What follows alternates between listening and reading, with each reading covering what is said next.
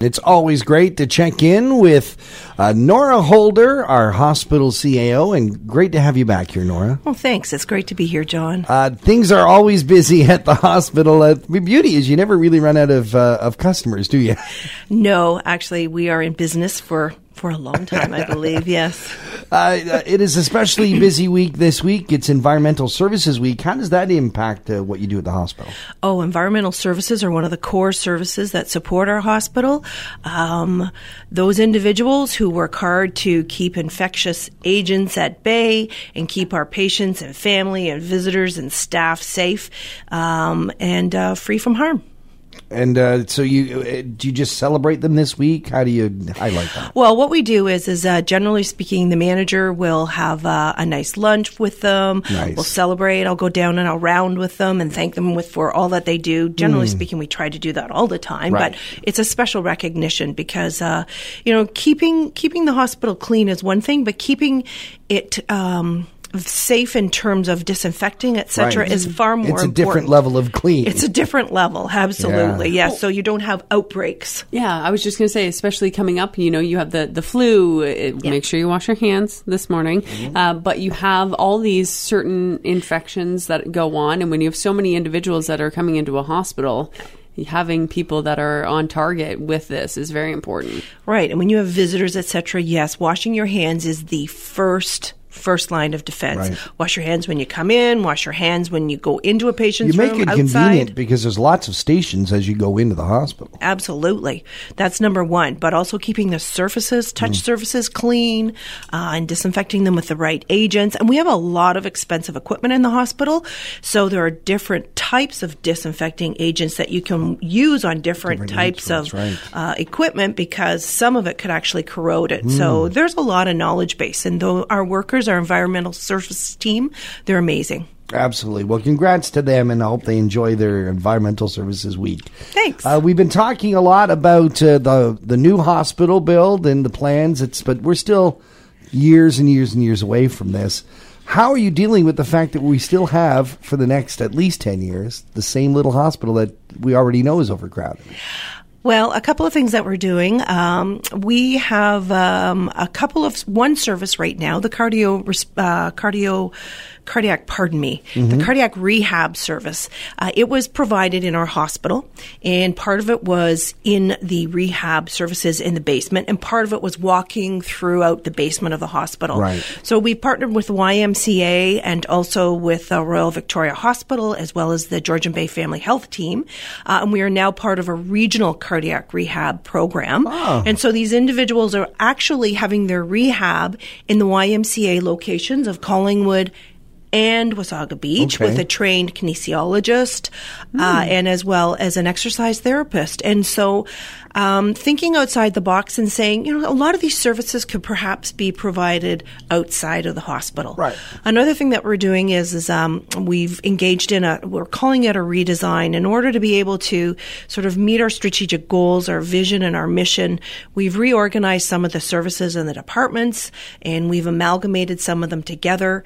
Uh, our people, for uh, instance, human resources is now called our people, and we have payroll and scheduling, and we have a uh, um, occupational health uh, and safety uh, coordinator, and a few other things. Um, volunteer services are together, and they are they are now amalgamated together in one space.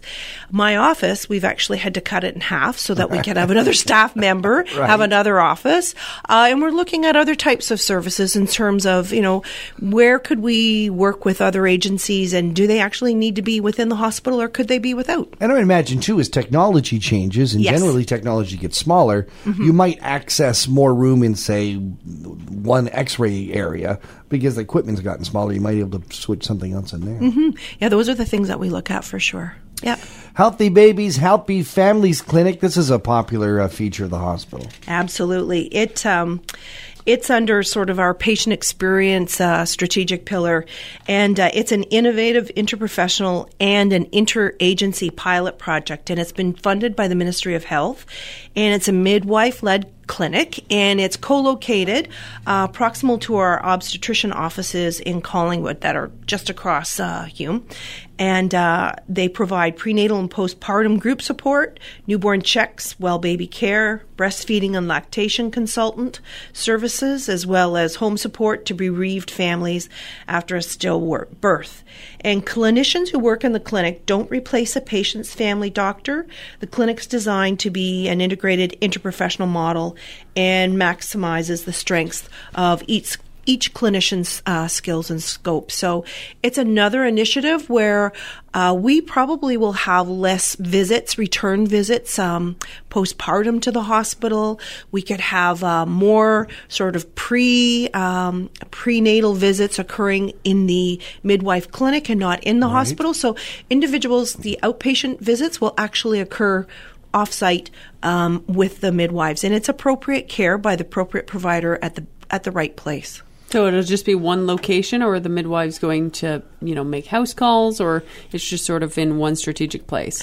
Well, the midwives still have their own clinic, but this is more of a healthy babies uh, family one at this clinic, yeah. and it's just focusing a lot on the pre and the postnatal piece. Absolutely, uh, they still will be within the hospital. They'll be uh, attending uh, uh, emergency C sections mm-hmm. and, and things like that, but they are really focused on on a sort of a different milieu, and uh, the ministry is um, providing funding for it, and and they're assessing it, and we're really really excited to be part of that pilot. That's fantastic. Uh, diabetes is a growing concern in our community, and uh, I know that you guys are uh, working on an education partnership. Yes, we are.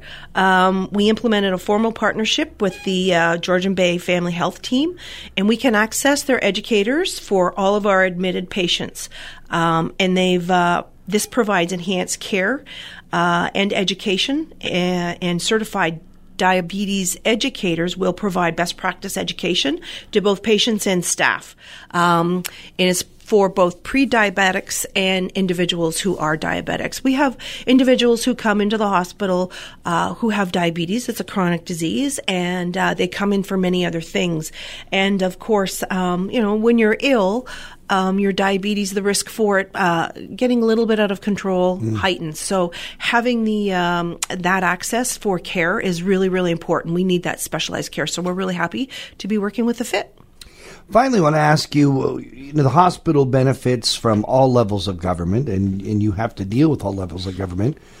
when it comes to election time, uh, how do you do you get can the hospital get involved in the politics of the day? Well, that's really interesting. Thanks for asking that, John, because we just put out a, a, media release. Over the past couple of weeks, we've received a number of inquiries mm-hmm. regarding issues that are arising during the current municipal election. And the hospital is an apolitical body, and we don't become involved in any election.